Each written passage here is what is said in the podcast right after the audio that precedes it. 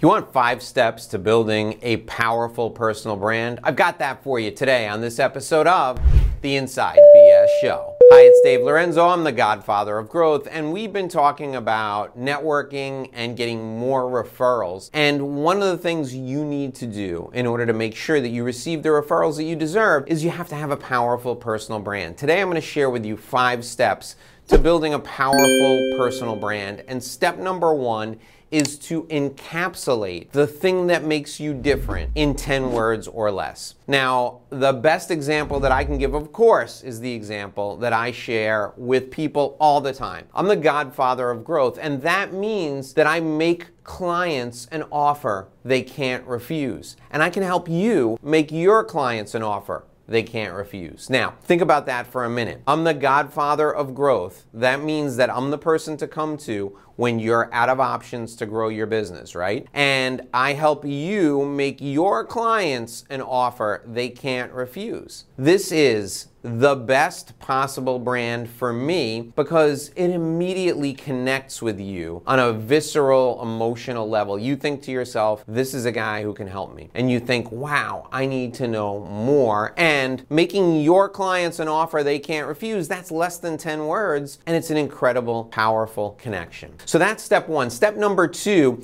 is that packaging matters. You'll notice that most of the time, when you see me, I'm dressed professionally. Today, I have on a jacket and a t-shirt, kind of the casual Godfather look.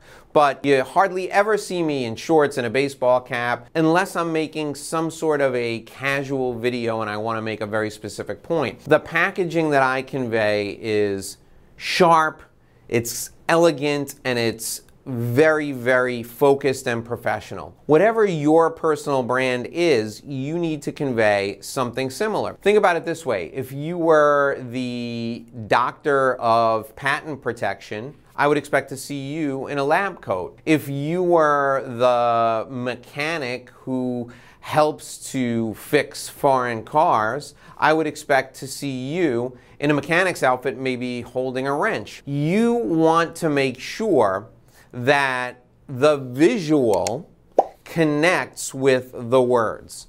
That's essential when it comes to your personal brand.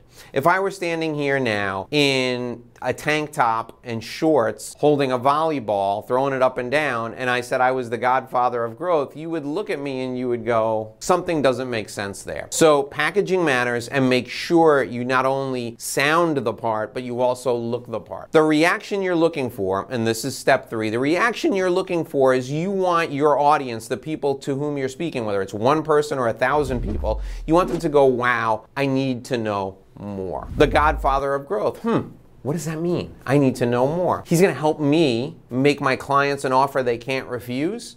Hmm, I need to know more. And he's a guy who can make my clients an offer they can't refuse. He's a guy who can get me that business. Wow, I need to know more about that. That's the reaction you're looking for. So if your personal brand doesn't do it, you need to sharpen your brand message and you need to make sure it evokes that emotional reaction. Your brand must be first and foremost emotionally resonant. It must connect with people on a deep emotional level, and then it must be supported by logic. But the logic comes way down the road. Your brand promise is emotional in nature and it grabs people first. The fourth thing you need to do when it comes to building a powerful personal brand is you've got to polarize your audience. I want them to either love you or hate you there's nothing in between. And some people are always going to love you, and some people are always going to hate you, and it doesn't matter who loves you and who hates you.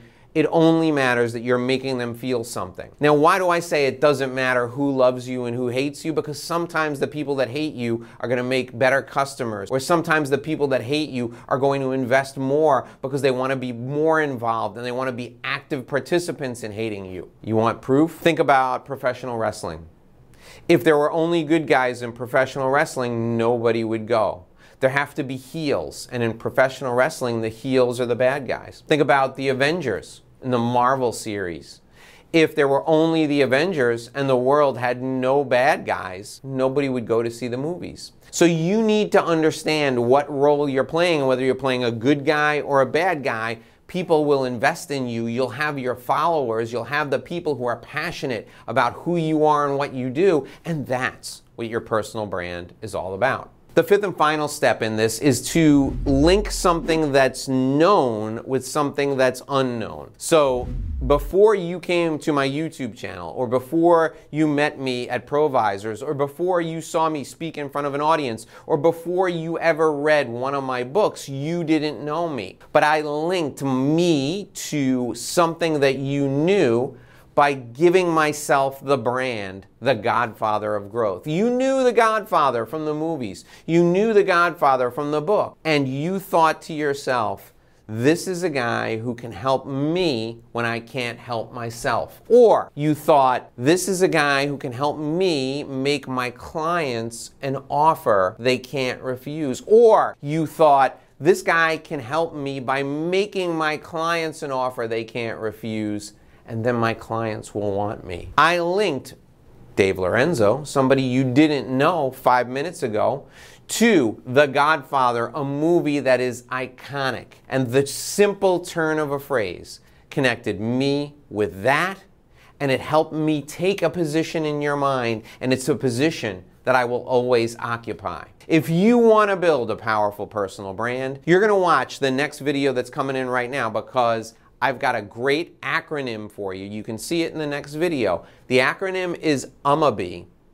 UMABI, that's right.